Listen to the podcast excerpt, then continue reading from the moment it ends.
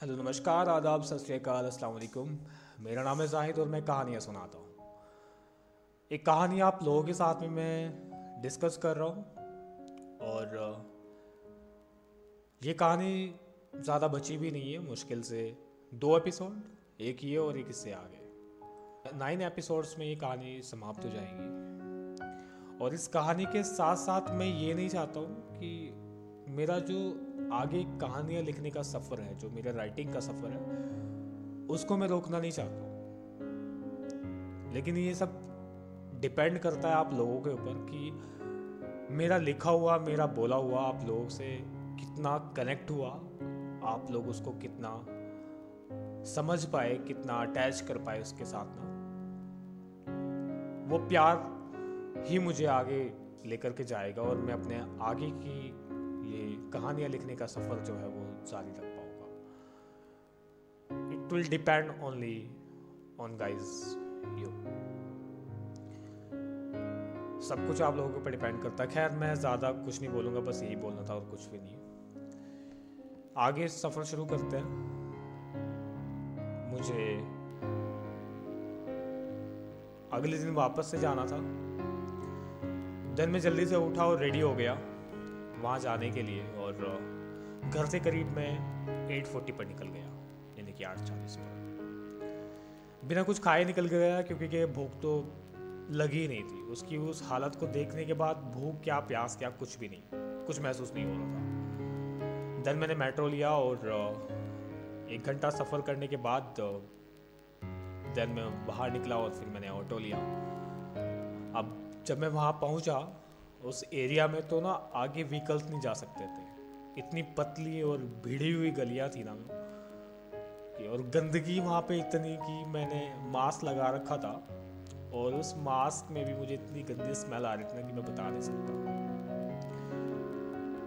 फिर वहाँ पे चीज़ दिमाग में आई कि जिस स्मेल को मैं एक मिनट के लिए बर्दाश्त नहीं कर पा रहा हूँ, उस स्मेल को तो मेरे रिया कब से यहाँ रह रही है और डेली बर्दाश्त कर रही है। वो तो यहीं पे रह रही है। वो कैसे बर्दाश्त करती हो? देन ये सब सोचकर मैंने अपना मास्क रिमूव कर दिया। कि जब मेरी रिया ये सब सह सकती है तो मैं भी तो सह सकता हूँ। मैं क्यों नहीं सह सकता? अरे, मैं तो फिर भी एक छोटे से कस्बे गाँव से बिलोंग करता हूँ, वो तो फिर भी महलों में रहने वाली थी ना। वो जब ये सब देख सकते हैं तो मैं भी बर्दाश्त कर सकता हूँ। बस ये सोच कर ही मैं आ, आगे बढ़ा तो पतली पतली तंग गलियाँ थी और जब मैं उन गलियों से आगे बढ़ रहा था ना तो आजू बाजू में जो लोग जा रहे हैं ना किसी का मुझसे शोल्डर टच हो रहा है किसी का ऐसे हार्ट टच होके जा रहा है। तो वो सब जब मैं फील कर रहा था कि यहाँ से तो मेरी रिया भी गुजरती है ना तो क्या उसको ये सब टच नहीं होता होगा? और ये सब सोचते सोचते ना मैं मेरे ऐसे ना रोंगटे खड़े हो जाते हैं। भाई, क्यों उसके साथ ही क्यों ये सब? खैर, मैं आगे बढ़ा और करीब उसकी शॉप के पास ही पहुँच गया। वो गली थोड़ी सी उन तंग गलियों से हल्की सी चौड़ी गलियाँ थी। हल्की सी चौड़ी थी ज़्यादा नहीं कि एक बाइक आराम से गुजर सकती थी। अब मैं वहीं पे जहाँ पहले खड़ा हुआ था, वहाँ पे खड़ा होकर मैंने उसको देखा। मेरी रिया ने एक येलो कलर की ड्रेस पहनी थी। बहुत ही सिंपल सा सूट था वो। और उसको देखते ही मेरे चेहरे पर स्माइल आ गई एज यूजल वो कहते हैं ना कि जब आप किसी को अपना सब कुछ बना लेते हैं ना तो फिर वो किस हाल में है, कैसा है, आपको वो सब चीज़ें मैटर नहीं करती है। वो आपके लिए हर हाल में वैसा ही रहता है, जैसे आप उसको अपने दिल में बैठा लेते हैं। तो वही सब था। वो मेरे लिए आज भी वैसी थी। तो उसको देखते ही ना मेरे चेहरे पर एक स्माइल आ गई थी। लेकिन हिम्मत टूटने लगी थी जब जब मैं ये सोच रहा था कि मुझे उससे बात करनी है। यही सोच कर तो मैं वहाँ से आया था कि आज मैं उससे बात कर लूँगा, उसको समझा लूँगा। लेकिन जब ये सोचा ना और वो मेरे सामने ऐसे मुझे दिख रही थी तो मेरी हिम्मत टूटने लगी। मैंने कहा, नहीं यार, मैं उसका सामना नहीं कर पाऊँगा।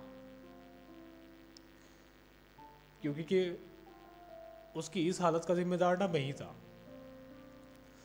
और उसके लिए तो सिर्फ़ और सिर्फ़ मैं ही जिम्मेदार था ना। मैं ही कसूरवार था उसकी हालत का।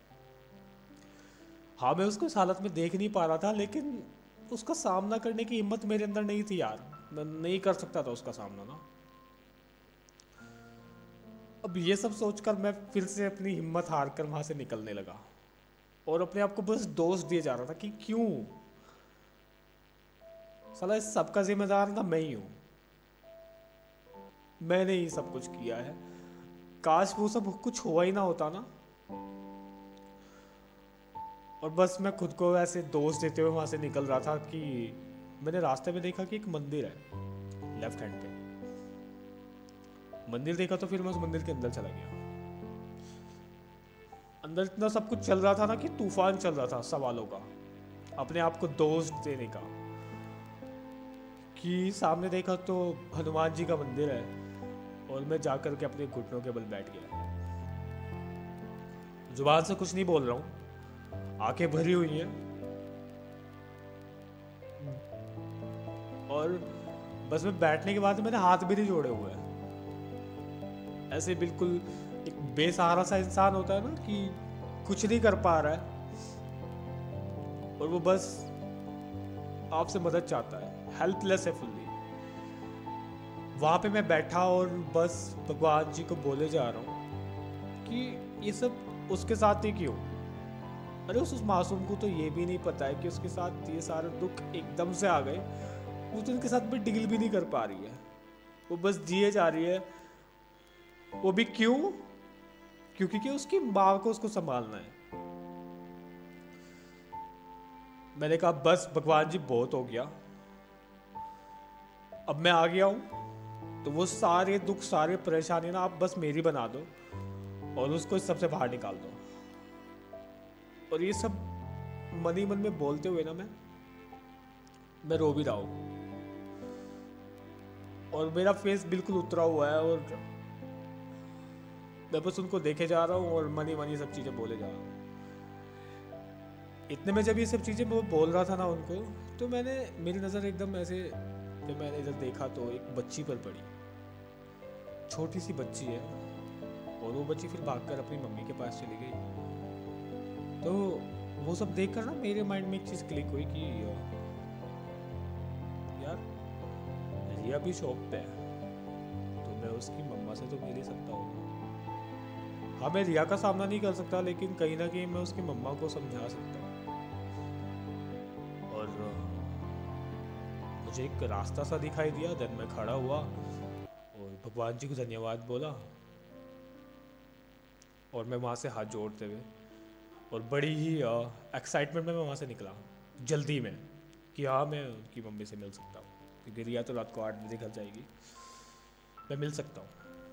मैं वहाँ से ऐसे सोचते हुए बाहर निकला और एकदम जल्द से जल्द मैं उसके रूम पर पहुँचा जहाँ वो रहती थी। तो वहाँ जाकर देखा तो मैंने उस रूम का ना ताला लगा हुआ है। मैं परेशान सा हो गया। मैंने कहा, यार, ताला क्यों लगा है? फिर एकदम माइंड में क्लिक हुआ कि शायद कुछ आंटी लेने के लिए गई हूँ। थोड़ा वेट करता हूँ। मैं बाहर खड़े होकर वेट करने लगा और, दिन करीब एक घंटे बाद मैंने देखा कि आंटी ना ऐसे सामने से आ रही है। उनके हाथ में कुछ सामान है और वो आराम आराम से आ रही है। शायद थकी हुई सी लग रही थी ना। क्योंकि दोनों हाथों में उनके सामान था। ऐसे धीरे धीरे चलते आ रहे मैं, मैंने मास्क लगाया हुआ तो मैं दौड़कर उनके पास पहुँचा। मैंने बोला, आंटी, मैं थोड़ी मदद करूँ? उन्होंने मुझे बोला कि, नहीं नहीं बेटा, मुझे बस सामने जाना है। मैंने बोला, कोई बात नहीं आंटी, सामने तक ही दिन उन्होंने मेरी ओर देखा और सारा सामान मुझे पकड़ा दिया।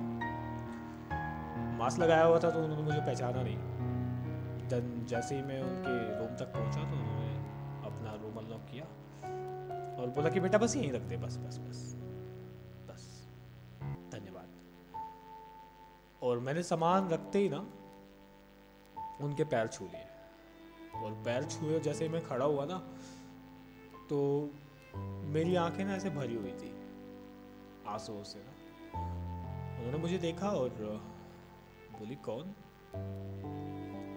बेटा, कौन है तू? फिर मैंने ऐसे जब वो मुझसे पूछ रही थी ना, मैंने अपना मास्क रिमूव कर दिया। और मास्क रिमूव करते ही ना, आंटी ने जैसे ही मुझे देखा ना मतलब कि वो ऐसे मुझे हक कर गई और बहुत रोई यार वो ना। वो सच में ऐसे मुझे ऐसे टाइटली हक किया और मुझे रोने लग गई। ऐसे रोने लग गई वो। बहुत बुरी। देन उनको मैंने चुप कराया। और वहाँ पे ना बाजू में एक चार चारपाई पड़ी हुई थी उनके रूम के अंदर ही। तो मैंने उनको बिठाया और उनको पहले पानी पिलाया और उनके पैरों में ही बैठ गया। उनको ऊपर बिठाया और उनके पैरों में बैठ गया।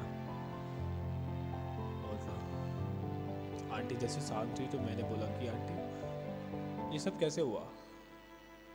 उन्होंने बोला रोते रोते हुए कि सब नसीब है बेटा। ये सब नसीब है। मैंने पूछा कि, रिया जॉब क्यों नहीं करती आंटी?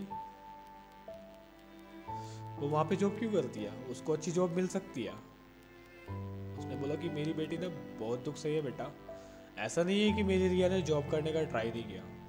बट जब भी वो जॉब के लिए गई है ना तो सिर्फ़ लोगों ने उसको हवस भरी निगाहों से ही देखा है। किसी ने उसके ऊपर गंदी नज़र डाली तो किसी ने उसको जॉब प्रमोशन के नाम पर ऐसे गलत तरीके से उसका फ़ायदा उठाना चाहा। जब मैं ये सब सुन रहा था ना, माँ कसम ऐसा लग रहा था कि अगर वो इंसान जिसने भी उसको ये सब बोला है ना, मेरे सामने होता मैं उसको बीच से चीर देता। गाड़ देता शायद ज़मीन में। खैर। आंटी बोली कि, बेटा, मेरी बेटी ने ना बहुत दुख सही है। वो बहुत टूट गई है। लेकिन हिम्मत नहीं हारी उसने। पता है क्या बोलती है मुझे? मम्मी, मैं ना आपका बेटा हूँ और आप ना परेशान नहीं होना, टेंशन नहीं लेना किसी चीज़ की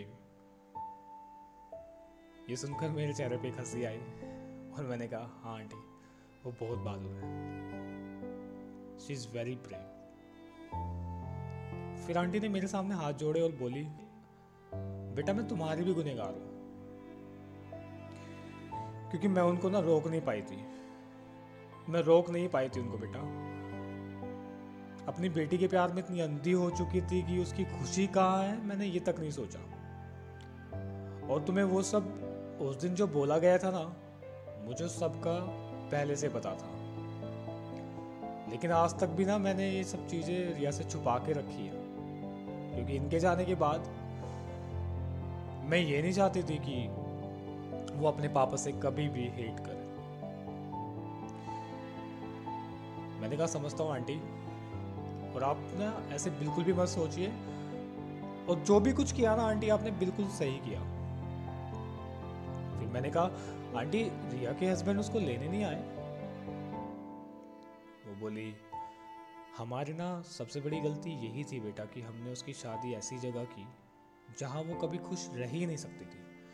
और उसने भी हमें मना इसलिए नहीं किया क्योंकि वो तो टूट चुकी थी ना। उसको लगा कि उसको धोखा मिला है।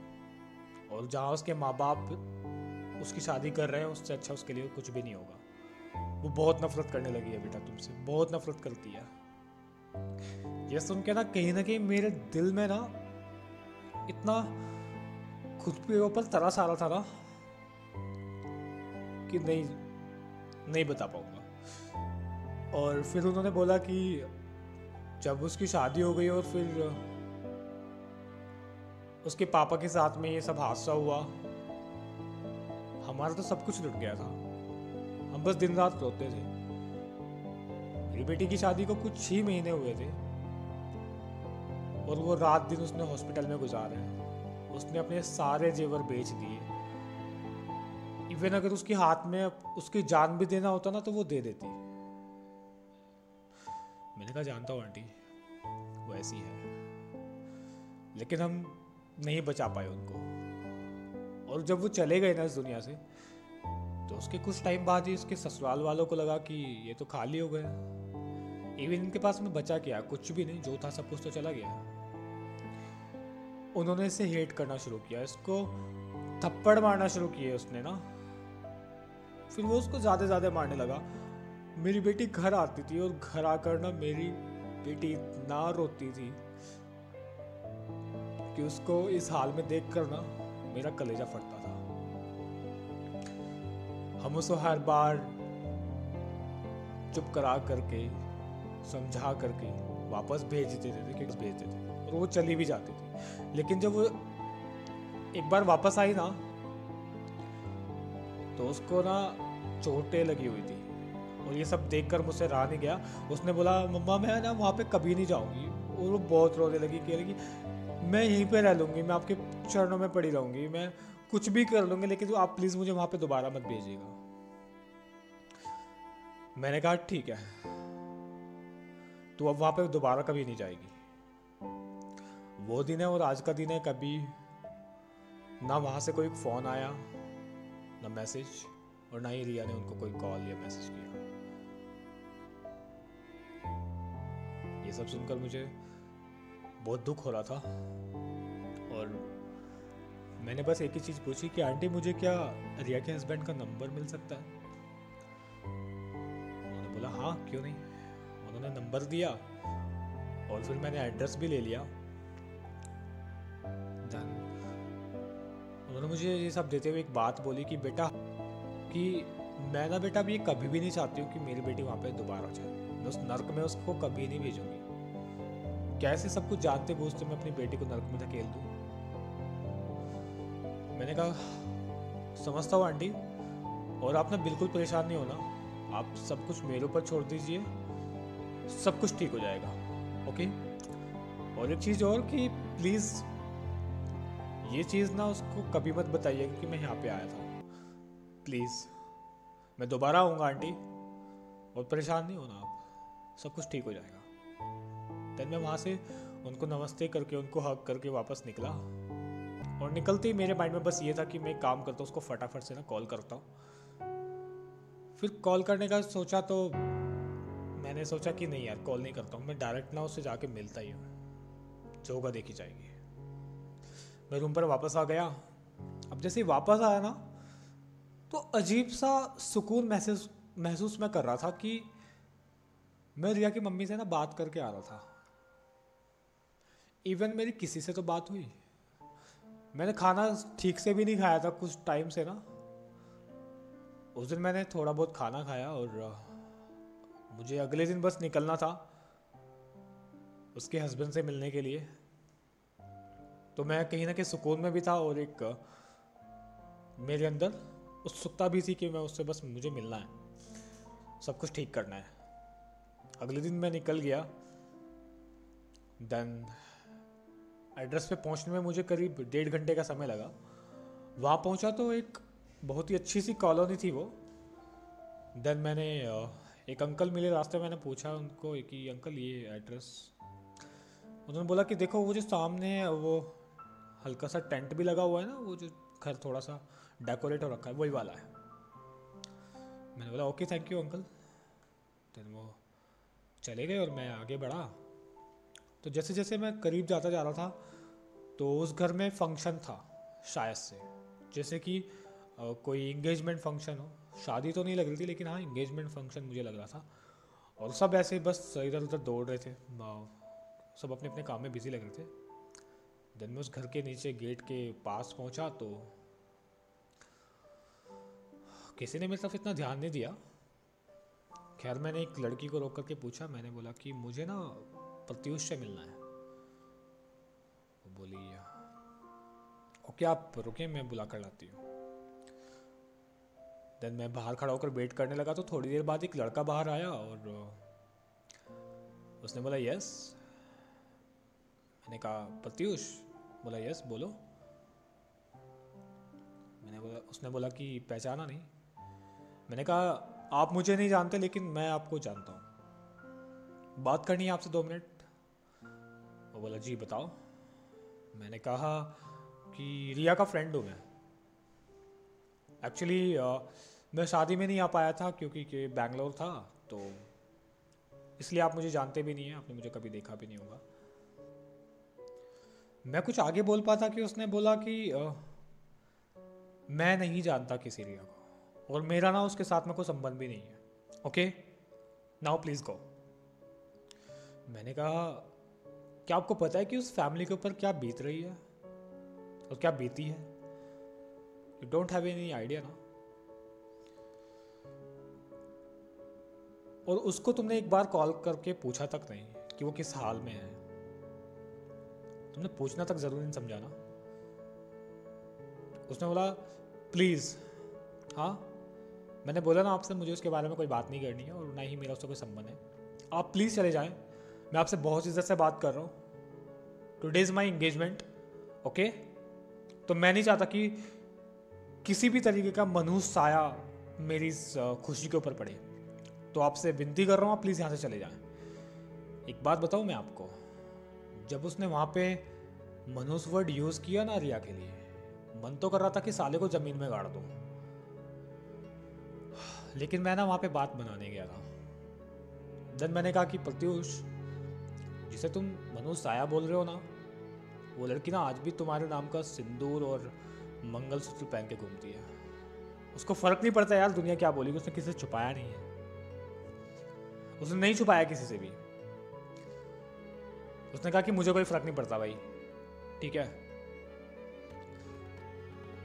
और देन उसने बोला कि भाई सुन, मैं ना उसे बहुत जल्दी डाइवोर्स लेने वाला हूँ। मेरे पेपर वर्क रेडी हैं। मेरा लॉयर जाएगा जल्दी उसके पास ओके और तुम भी प्लीज़ ना इस सब मैटर से बाहर ही रहो, जो भी हो। देन मैंने कहा, शादी करने जा रहा ना भाई तू?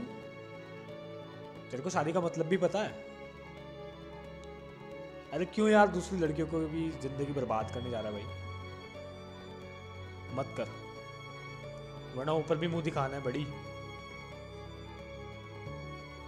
देन उसने मुझे उल्टा मुड़कर ऐसे देखा थोड़ा सा गुस्से में। लेकिन मैं उससे ज़्यादा गुस्सा था। मैं वहाँ पे ज़्यादा तमाशा क्रिएट नहीं करना चाहता था। मैंने उसको ये सब बोला और वहाँ से निकल गया। बड़े गुस्से में मैं वहाँ से निकला। अब, रूम तक पहुँचा था, रास्ते में बहुत सारी चीज़ दिमाग में चल रही थी। दिमाग में ये भी चल रहा था कि साले का मुँह क्यों नहीं फोड़ा? फिर कोई नहीं अब मैं रूम पे वापस आ गया था, मुझे पता था कि वो बंदा नहीं आएगा, वो वो बंदा नहीं नहीं रहेगा उसके साथ में ना। जो बंदा इंगेजमेंट करने जा रहा हो, वो कहाँ उसके साथ रह सकता है? मुझे बहुत फ़िक्र थी और काफ़ी परेशान भी हो गया था मैं सब सुनकर ना। अब मेरी ऑफ़िस से तीन से चार दिन की छुट्टी हो गई थी देन अब मुझे ऑफ़िस से प्रेशर आया था कि तो क्योंकि काम नहीं कर पाया था तीन से चार दिन तक। तो अब मुझे ऑफ़िस वापस जाना था। देन मैं ऑफ़िस में वापस गया और करीब ना मुझे दो हफ़्ते तक बिल्कुल भी टाइम ही नहीं मिल पाया। और इस बीच में ऐसा नहीं है कि मैंने रिया के बारे में सोचा ही नहीं, बल्कि हर पल जब भी मैं काम में बिज़ी होता था ना तो मुझे सिर्फ़ उसी का ख्याल रहता था। अब जैसे ही फिर मैं फ्री हुआ आफ्टर टू वीक तो मैंने फटाफट से सोचा कि मैं जल्द से जल्द उसके घर जाता हूँ और आंटी से मिलता हूँ। देन मैं प्लान बना करके निकला। क्योंकि कि कहीं ना कहीं मैं अभी भी चाहता था कि ये डाइवोर्स ना रुक जाए। लेकिन समझ नहीं आ रहा था कि रोको किस बेस पर, क्योंकि उस बंदे से मिलकर तो मुझे एक परसेंट भी पॉजिटिव वाइब्स नहीं आई। पॉजिटिव वाइब्स से छोड़ो कि उस बंदे पर बस मुझे खड़ा होकर इतना गुस्सा आ रहा था कि मैंने आपको बताया कि क्या करने का मन कर रहा था मेरा ना और वो ऑलरेडी अपने डाइवोर्स के पेपर वर्क रेडी कर चुका है तो उससे उम्मीद भी क्या की जा सकती है? वो शादी करने जा रहा था यार। मैं ये सब सोच ही रहा था कि मैं उसके घर पर पहुँचा तो वहाँ पे कोई भी नहीं। तो बाजू में एक और आंटी रहती थी तो उन्होंने बोला कि, बेटा, ये तो हॉस्पिटल गए हैं। मैं परेशान हो गया। मैंने कहा, हॉस्पिटल क्यों? मैं तो बहुत ज़्यादा परेशान हो गया। मैं भागा भागा हॉस्पिटल के लिए निकला वहाँ से और पूछता पूछता कि नियर बाई हॉस्पिटल यहाँ पे कौन सा है? एक एक शायद शॉप थी, छोटी सी ना, वहाँ पे ऐसे परचून की शॉप थी। पता है कि कौन सा हॉस्पिटल वो बोले कि, बेटा, यहाँ पे तो एक ही हॉस्पिटल है ये लोकल आप शायद से नहीं हो. तो मैं भागा भागा फिर वहाँ पे पहुँचा। तो जैसे ही मैं वहाँ पे पहुँचा ना तो आंटी बाहर ही खड़ी हुई थी। उन्होंने मुझे देखा तो मुझसे लिपट कर रोने लगी। मैंने ऐसे घबराते हुए पूछा, मैंने बोला कि, आंटी आंटी प्लीज़ चुप। रिया कहाँ पे है? रिया कहाँ पे आंटी? उन्होंने कहा, बेटा, अंदर है। हार्ट अटैक आया उसको. वो बेहोश है। मैंने बोला what that time I was blank कुछ भी समझ नहीं आ रहा था। मैं बिल्कुल ब्लैंक हो गया, घबरा, हाथ पैर मेरे ऐसे काँप रहे। मैंने कहा, आंटी, आप आप प्लीज़ चुप हो जाइए। मैं मैं मैं देखता हूँ। मैं आ गया हूँ ना प्लीज़ चुप। मैं उनको वहाँ पे ऐसे चुप कराते हुए अंदर तक लेके गया। देन वो मुझे वहाँ तक लेके गई जहाँ पे रिया लेटी हुई थी। मैंने देखा उसके मुँह पर ऐसे ऑक्सीजन मास्क लगा हुआ है। ये सब देख कर मुझसे रहा नहीं गया। बस उसको देखते ही मुझे लगा ना कि मैं बस उसको ऐसे अपने हाथों से छून और उठाऊं कि, रिया प्लीज़ उठो यार। लेकिन नहीं कर सकता था ना मैं। उसको ऐसे देखकर मुझसे रहा नहीं जा रहा था बिल्कुल भी। वो एक तो हॉस्पिटल इतना छोटा सा और वहाँ पे ना इतनी भीड़ हो रखी है पेशेंट्स की। देखने वाला कोई था ही नहीं। और अंदर मेरी रिया ऐसे लेटी हुई है। फिर मैंने देखा कि यहाँ उसको वो ट्रीटमेंट नहीं मिल पाएगा। देन मैंने एक नर्स से पूछा, मैंने बोला डॉक्टर कहाँ है यार? मैंने बोला डॉक्टर कहाँ है? वो बोली डॉक्टर अभी आएँगे। ओके टाइम से आएँगे वो। मैंने बोला, आप पागल हो? आप देख रहे हो उसकी हालत क्या है? आपको पता भी है, उसको हार्ट अटैक आया है। बोली, पता है, वो ठीक है अभी ओके मैंने कहा, कुछ नहीं है आपको। फिर वो नर्स थोड़ा गुस्से में वहाँ से चली गई मैंने। उसके तुरंत बाद एक मेरे नॉन में हॉस्पिटल था, प्राइवेट, काफ़ी अच्छा हॉस्पिटल था वो। मैंने वहाँ पे कॉल लगाया और उनको बोला कि ऐसे ऐसे एक इमरजेंसी है। उन्होंने बोला, ओके, ठीक है, आप पेशेंट को लेकर आ जाइए, आपको इमरजेंसी में जगह मिल जाएगी। फिर मैंने सडन में एक कैब बुक की और मैंने जा कर के रिसेप्शन पे बोला नर्स को मैंने कहा, इनके अभी के अभी यहाँ से, आप फाइनल डॉक्यूमेंट्स रेडी करो, मुझे इनको यहाँ से लेके जाना है। वो बात नहीं सुन रही थी, फिर मैंने थोड़ा गुस्से में बोला तो उन्होंने उसके, वहाँ से वो पेपर रेडी कर दिए और मेरे सिग्नेचर लिए। देन मैं उसको वहाँ पे डिस्चार्ज करा करके लेकर जाने लगा। कैब आ गई। कैब बाहर खड़ी थी तो अब रिया को उठा करके लेके जाना था। ना, जब से मैं उससे मिला था मैंने कभी उसको टच भी नहीं किया और कभी सोचा भी नहीं था कि अगर उसको टच भी करूँगा तो इस हालत में करूँगा। जब मैंने उसको उठाया ना तो वो ना बिल्कुल बेजान थी। बेहोश थी ना। उसको उठाते हुए ना मेरे हाथ काँप रहे थे। मैंने आंटी को बोला, आंटी प्लीज़ आप जाकर के कैब में बैठो, मैं उसको लेकर के आता हूँ। मैं लेकर गया उसको वहाँ पे, और आंटी की गोद में ले जाकर के उसका सर रखा, और पीछे आंटी को और रिया को लेटाया। और खुद आगे बैठा और चल दिया। जल्द से जल्द मैं हॉस्पिटल पहुँचा। वहाँ जाने के बाद मैंने डॉक्टर से बोला doctor, please please check check her. ये बहुत सीरियस है और मेरी इतनी बुरी हालत थी कि मैं कुछ सही से समझा भी नहीं पा रहा था। मैंने बोला कि डॉक्टर, कुछ भी नहीं होना चाहिए। आप किसी चीज़ की टेंशन नहीं लेना हाँ। आप बस इसको ठीक कर दीजिएगा। मेरी हालत देख करके डॉक्टर्स ने मुझे शांत रहने के लिए कहा। उन्होंने बोला, रिलैक्स, सब कुछ ठीक हो जाएगा, हम देख रहे हैं। मैं और आंटी बाहर बैठ गए। आंटी रोती रही, मैं उनको संभाल रहा था और कहीं ना कहीं मैं अपने आँसू को उनसे छुपा रहा था। उनके सामने नहीं रो सकता था ना। क्योंकि अगर मैं भी टूट जाता उनके सामने तो फिर उनको संभालता कौन? हम बाहर बैठे ही थे। मैं से आंटी को बस चुप कराया जा रहा था। फिर करीब 20 मिनट के बाद एक नर्स बाहर आई, उन्होंने बोला कि she is out of danger वो ठीक है। उसको करीब एक घंटे में ना हो सा जाएगा। ये सुनकर के मेरा और आंटी जी का थोड़ा सा हाल ठीक हुआ, हमारी जान में जान आई। और फिर मैंने आंटी को पानी पिलाया और खुद भी पिया। और मैं कुछ खाने के लिए लेकर आया आंटी के लिए। और उनको मैंने बोला कि, आंटी प्लीज़ आप कुछ खा लें। इस हालत में खाना पीना तो होता ही नहीं है, लेकिन फिर भी मेरा काफ़ी फोर्स करने के बाद उन्होंने एक कुकी खाया छोटा सा ना, और एक फ्रूटी मैंने उनको पिलाया। वो थोड़ी शांत हुई। मैंने बोला, आंटी को? जब वो थोड़ी शांत हो गई ना, फिर मैंने आंटी से पूछा, आंटी सब कैसे हुआ? वो ऐसे अपने होश में तो थी ही नहीं। उन्होंने बोला कि प्रत्युष आया था घर पे, अपने पापा को लेकर। साथ में एक वकील भी था। आकर उसने मेरे सामने ऐसे कागज़ फेंके और बोला कि इस डाइवर्स पेपर पर मुझे साइन चाहिए। मैं उसकी बातें सुनकर थोड़ी घबरा गई उसने बोला कि उसको बुलाओ। मैंने फिर रिया को बुलाने के लिए भेजा। रिया करीब पंद्रह मिनट बाद घर पे आई, उसने वहाँ, उन सबको वहाँ पे देखा तो वो थोड़ी सहम सी गई। उसने देखा कि पेपर्स मेरे सामने फेंके हुए उन लोगों ने और वो साइन की डिमांड कर रहे हैं। मेरी बच्ची ने एक मिनट का भी वेट नहीं किया, वो सारे पेपर्स पे साइन कर दिए यहाँ तक तो ठीक था। लेकिन चलते वक्त ना उस प्रत्युष ने ना, अपनी शादी का कार्ड ना, ऐसे फिर से मेरी रिया के सामने फेंका और चला गया। मेरी बच्ची ना, उस कार्ड को देख करके फूट फूट कर रोने लगी। वो रोती रही रोते रोते उसकी हालत बिगड़ने लगी। और फिर उसको लंबे लंबे सांस आने लगे। मैं हॉस्पिटल का बोली कि हॉस्पिटल चलते हैं, इतने में वो बेहोश हो गई। फिर मैं उसको हॉस्पिटल लेके पहुँची तो डॉक्टर ने बताया उसकी हार्ट अटैक आया है। मैं बहुत डर गई थी बेटा, मैं बहुत डर गई थी। मुझे समझ ही नहीं आ रहा था कि मैं क्या करूँ। अच्छा हुआ तू आ गया अच्छा हुआ तू आ गया। मैंने बोला, आंटी, कैसे नहीं आता मैं हाँ?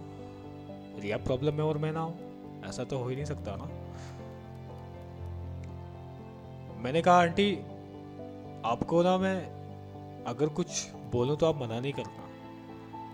वो बोली, क्या? मैंने बोला, आंटी, आपने प्लीज़ उसको कभी भी ना मेरे बारे में नहीं बताना कि मैं यहाँ पे कभी आया भी था। आपको मेरी कसम।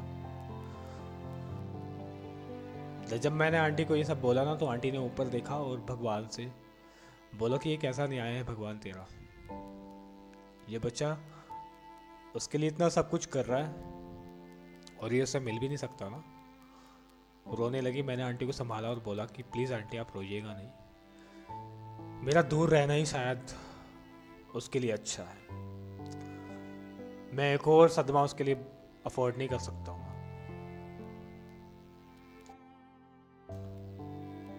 आंटी समझी और उन्होंने बोला, बेटा, तू ना हमेशा खुश रहना। तू हमेशा खुश रहेगा। तो देखना तुझे दुनिया की सारी खुशियाँ मिलेंगी। आंटी मुझे इतनी दुआएँ दे रही थी ना, फिर इसके बाद मैंने आंटी को बोला, आंटी, एक छोटी सी चीज़ हो रही है और प्लीज़ उसके लिए ना मना मत कीजिएगा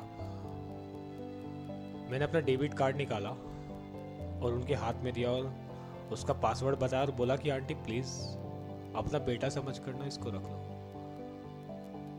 अगर कभी भी मुझे आपने एक पल के लिए भी अपना बेटा माना है ना तो प्लीज़ आप इसके लिए मना नहीं करेंगे। आई नो कि आप क्या सोच रहे होंगे, लेकिन प्लीज़ उस नज़रिए से मत देखिएगा। आप प्लीज़ बस इसको रख लो। देन वो फिर से रोने लगी और मुझे ऐसे गले से लगाया। वो बोली कि, बेटा, मैं सबके बारे में उसको कैसे बता पाऊँगी ना? मतलब मैं उसे छुपा नहीं सकती ज़्यादा चीज़ मैंने कहा आंटी छुपाना पड़ेगा। छुपाना पड़ेगा। उसके लिए छिपाना पड़ेगा ना हमें? करना पड़ेगा।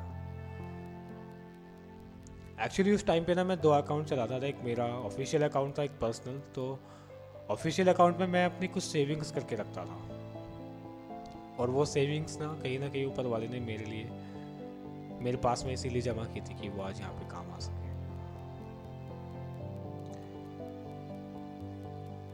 फिर चलते चलते मेरे मन में एक और ख्याल आया कि अगर ठीक होने के बाद रिया फिर से उस जगह पे गई तो वो फिर से बीमार हो जाएगी। और मैं उसको वहाँ पे वापस नहीं भेजना चाहता था। तो मैंने अपनी पॉकेट से अपनी फ्लैट की चाबी निकाली और आंटी को रोका। वो अंदर जाने वाली थी। मैंने बोला, आंटी, एक छोटा सा उपकार और कि ये मेरे फ्लैट की चाबी है। आप ना प्लीज़ आज के बाद ना यहाँ पे रहिएगा और क्योंकि कि वहाँ ना मैं रिया को ऐसे देख नहीं सकता। ये मेरे लिए कर दीजिएगा बस आप। आप अपने रूम की चाबी मुझे दे दीजिए मैं आपका सारा सामान वहाँ पे भिजवा दूँगा।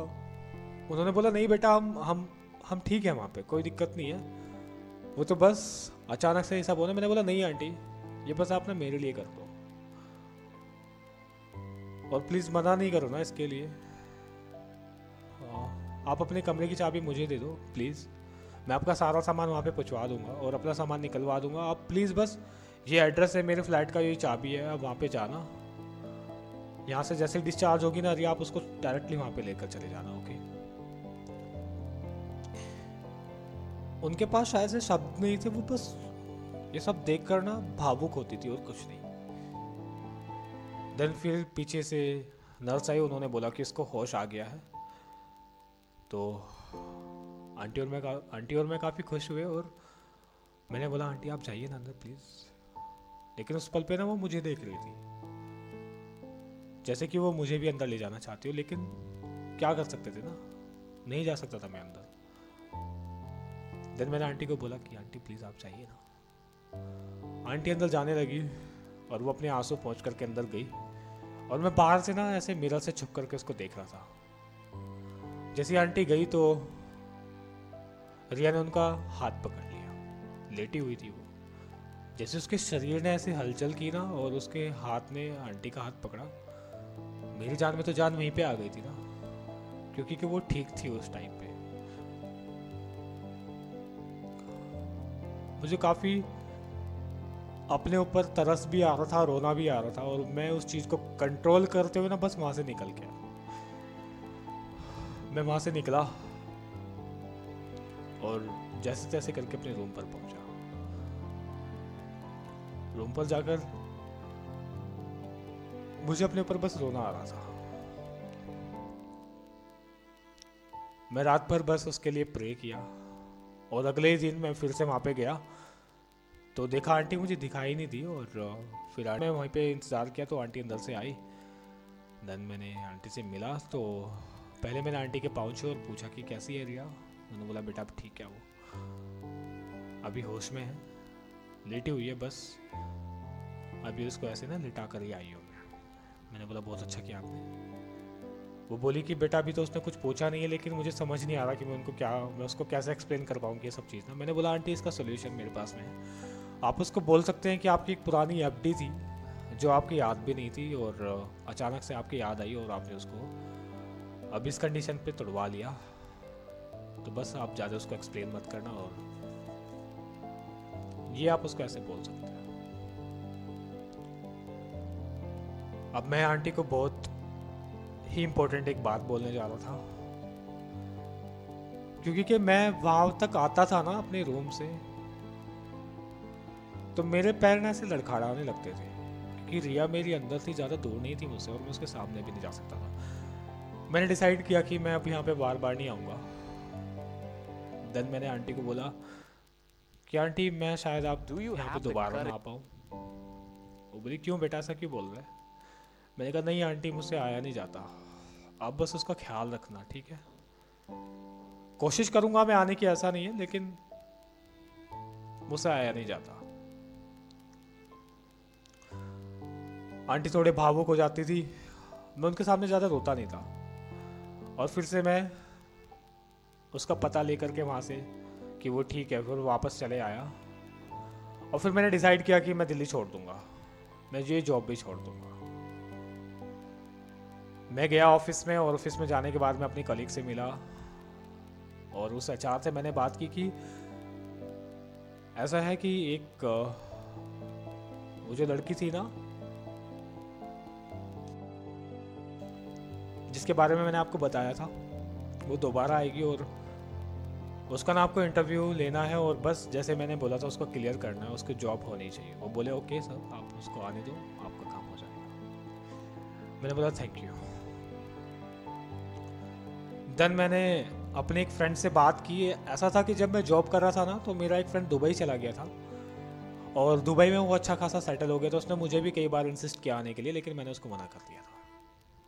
अब मेरे माइंड में वो चीज़ क्लिक हुई और मैंने उसको कॉल लगाया कि मुझे जॉब चाहिए। उसने बोला कि हाँ बहुत जॉब है यार, तू आ जा टेंशन मतलब बहुत सारी जॉब्स हैं। इंटरव्यू हो जाएगा तेरा दिल्ली में और तेरा फिर मेडिकल वेडिकल सब हो जाएगा। ऐसे ऐसे, तू आ जा। मैंने बोला, तू मेरा इंटरव्यू फिक्स करा। उसने मेरा इंटरव्यू फिक्स करा दिया। करीब दो तीन दिन बाद मेरा इंटरव्यू हो भी गया और मैं सिलेक्ट भी हो गया। मैं काफ़ी खुश हो गया कि, चलो, अब मैं कहीं ना कहीं उसकी ज़िंदगी में जितने मैंने दुख दिए हैं, मैं उसको खुशी भी दे पाऊँगा उसके बाद मैंने अपने ऑफ़िस में अपना रेजिग्नेशन लेटर टाइप कर दिया और मेल कर दिया अपने मैनेजर को। देन मेरे मैनेजर ने मुझसे रीज़न जाने की कोशिश की, लेकिन मैंने उसको प्राइवेट रखा और बोला कि, सर प्लीज़ आप इसको अप्रूव कर दीजिएगा उन्होंने ज़्यादा मुझसे कुछ पूछा नहीं, बस अप्रूव करने के बारे में उन्होंने बोला कि ठीक है, जैसे तुम चाहते हो, अरमान वैसा हो जाएगा। लेकिन बोलना नहीं कि आप हमारे ना एक बहुत ही अच्छे एम्प्लॉय हो आपकी ज़रूरत हमें हमेशा रही। मैंने कहा थैंक यू सर उसके बाद मैं लास्ट बार आंटी से मिलने के लिए गया और उस वक्त भी वो हॉस्पिटल में ही थे। इस बार जब मैं गया तो आंटी मुझे बाहर ही मिल गई। मैं आंटी से मिला उनके पाँव छुए और वो मुझे देखकर काफ़ी खुश हो गई उन्होंने बोला कि अब रिया बहुत ठीक है उसको हम यहाँ से ले जा सकते हैं बल्कि मैं उसको कल ही यहाँ से ले जाऊँगी। मैंने बोला बहुत अच्छा आंटी। आ, ये ना आप उसको यहाँ पे भेज दीजिएगा ना इंटरव्यू के लिए। ये मेरा ऑफ़िस का एड्रेस है। और आप टेंशन नहीं लीजिएगा। यहाँ की फुल्ली गारंटी मेरी है। आप मेरे ऊपर भेज दो। सारी जिम्मेदारियाँ मेरी हैं।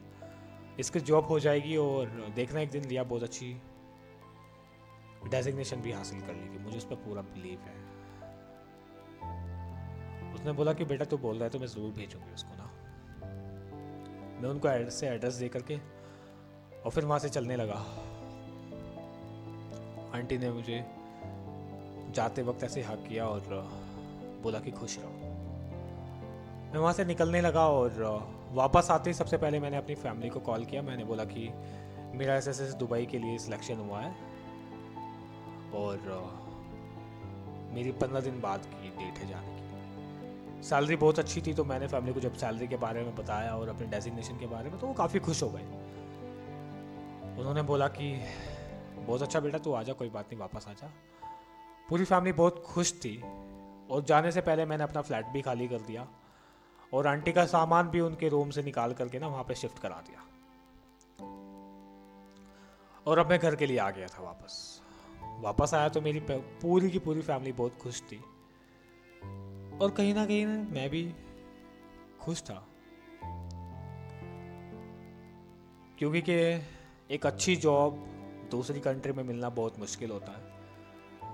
और वैसे भी दुबई जैसे शहर में तो सपना होता है, कहीं ना कहीं ना।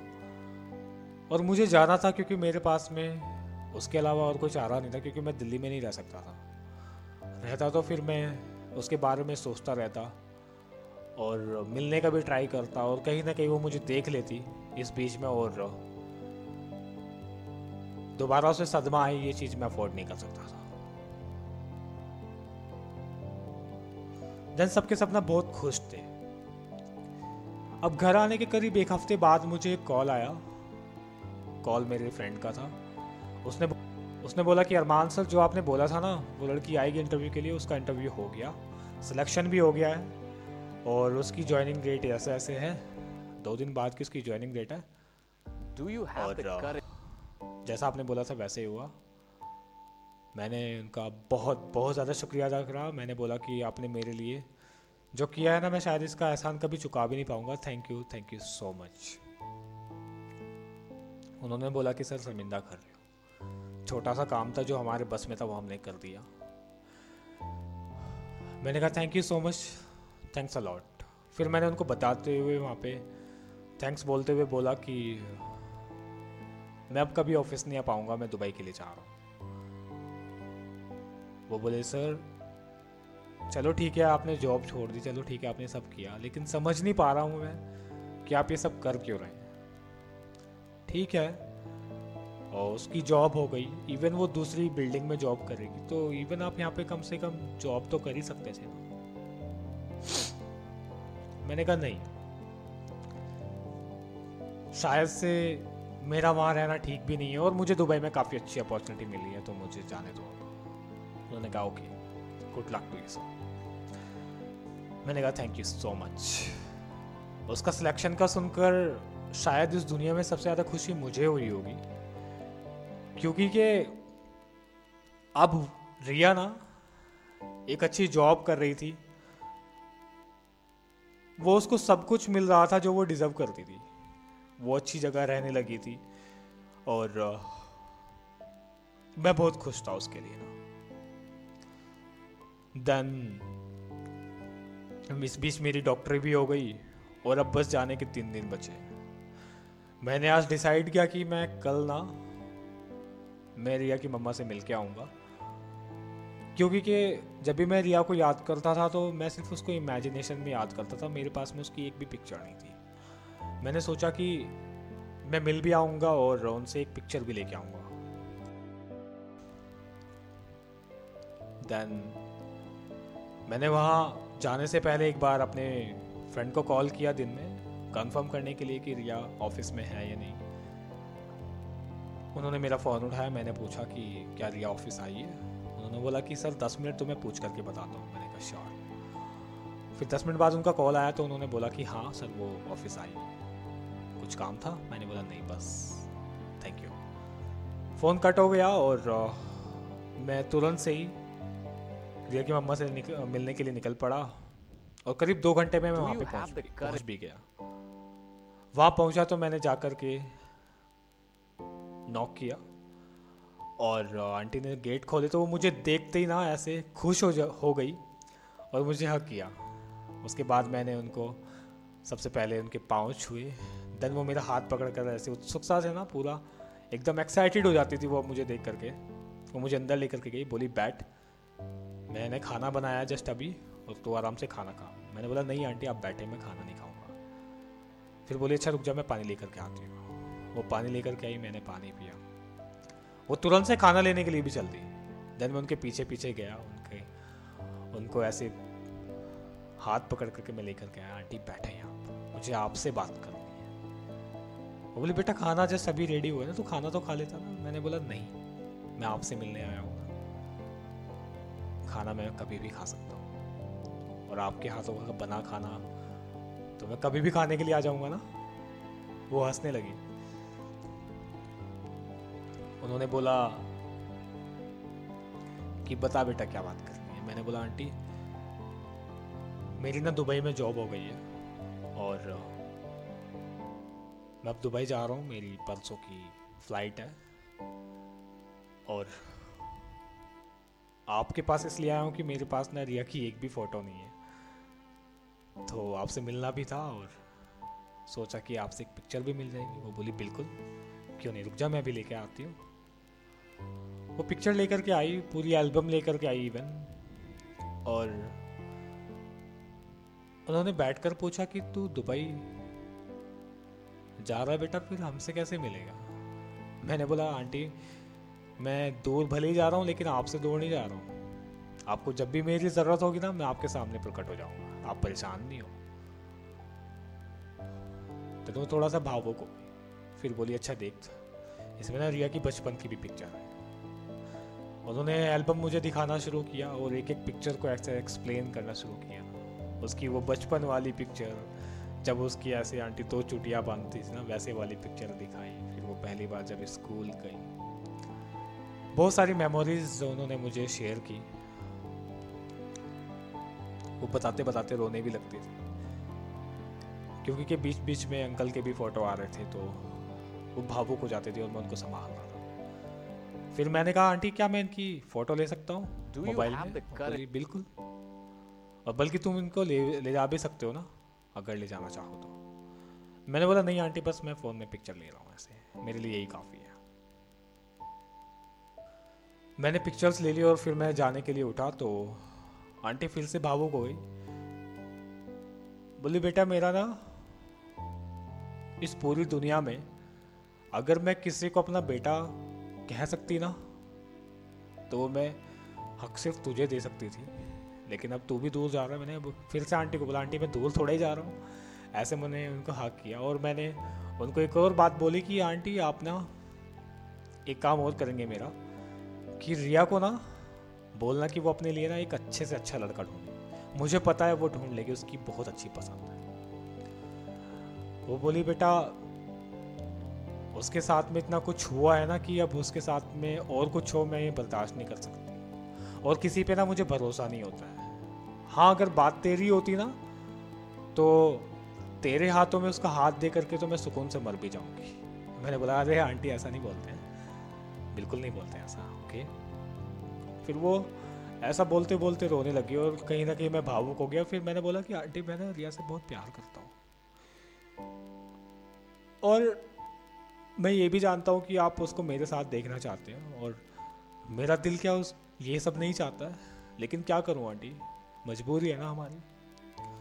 हमारे लिए उसका मेरे साथ होने से ज़्यादा इम्पोर्टेंट है कि वो ज़िंदा रहे। वो रहे एटलीस्ट ना। तभी तो हम और आप जी पाएँगे ना आंटी। वो बोली हाँ वो समझदार हो गया ना। मैंने कहा, समझदार बनना पड़ेगा ना आंटी। वो बोली कि, भगवान, काश मुझे तेरे जैसा बेटा देता। फिर मैंने बोला, आंटी, इस उम्र में पॉसिबल नहीं है। वो थोड़ी सी हँसी, बोली, बदमाश। मैंने कहा अच्छा आंटी, मैं जा रहा हूँ। देन वो मुझे दूर तक देखती रही, मैं निकल गया। वो बाहर तक मुझे छोड़ने के लिए आई और मैं अपने आँसू छुपाते हुए ना वहाँ से निकल गया। अब बस मैं घर वापस आ गया था। तो घर ना सारी तैयारियाँ हो गई थी। इवन फैमिली ने हमारे कुछ रिलेटिव्स को भी बुलाया था। तो सब लोग खुश थे। उनके साथ में मुझे भी खुश होना पड़ रहा था। जब वो मेरे सामने आते तो मैं हंसता था। कभी भी मैंने ऐसा ज़ाहिर नहीं होने दिया कि मुझे अंदर से क्या दुख है। क्योंकि के उसको तो सिर्फ़ मैं अकेला ही संभालता आ रहा था ना। और इस बीच में, मुझे बीच बीच में जब भी रिया की याद आती थी ना तो मैं ऐसे बस ऊपर जा रहा था और जो फ़ोटो मैं क्लिक करके लाया था ना, बस मैं उसको देख लेता क्योंकि मैं अपना घर भी नहीं छोड़, छोड़ना चाहता था, लेकिन मजबूरी थी मेरी, मैं क्या करूँ? मैं यहाँ पे अब सांस भी नहीं ले पा रहा था। घर रह नहीं सकता था। दिल्ली जॉब नहीं कर सकता था। मेरे लिए दुबई एक ऑप्शन बचा था। और वहाँ जाके ही मैं उसकी यादों से थोड़ा बहुत दूर रह पाता। उसको भुला तो नहीं पाता ना मैं, लेकिन एटलीस्ट दूर ज़रूर रह पाता। थोड़ा सा उसको याद कम करूँगा बिज़ी रहूँगा। तो ना मेरे लिए जीने में थोड़ी सी आसानी हो जाएगी। सब लोग तैयार थे। इवन मेरी मम्मा थोड़ी सी भावुक थी। क्योंकि माँ का बेटा दूर जाता है तो दुख तो होता ही है ना।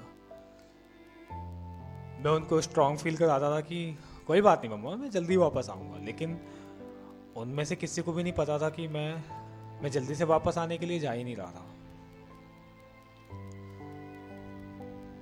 बस अब मुझे जाना था।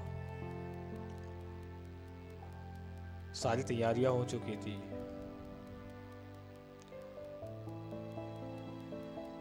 आगे की कहानी मैं आपके साथ में लास्ट एपिसोड में डिस्कस करूँगा। Well thank you so much thanks a lot for being with us thank you so much for listening to me मुझे बर्दाश्त करने के लिए अगर मेरी आवाज़ आपको थोड़ी सी भी अच्छी नहीं लगती। अगर कहानी अच्छी लगती है, आप सिर्फ़ कहानी के लिए मेरी आवाज़ को बर्दाश्त कर रहे हैं तो उसके लिए माफ़ी। और आप सभी का बहुत बहुत शुक्रिया। मिलता हूँ आपसे नेक्स्ट सेशन में। Thank you thanks bye bye take care do you have the?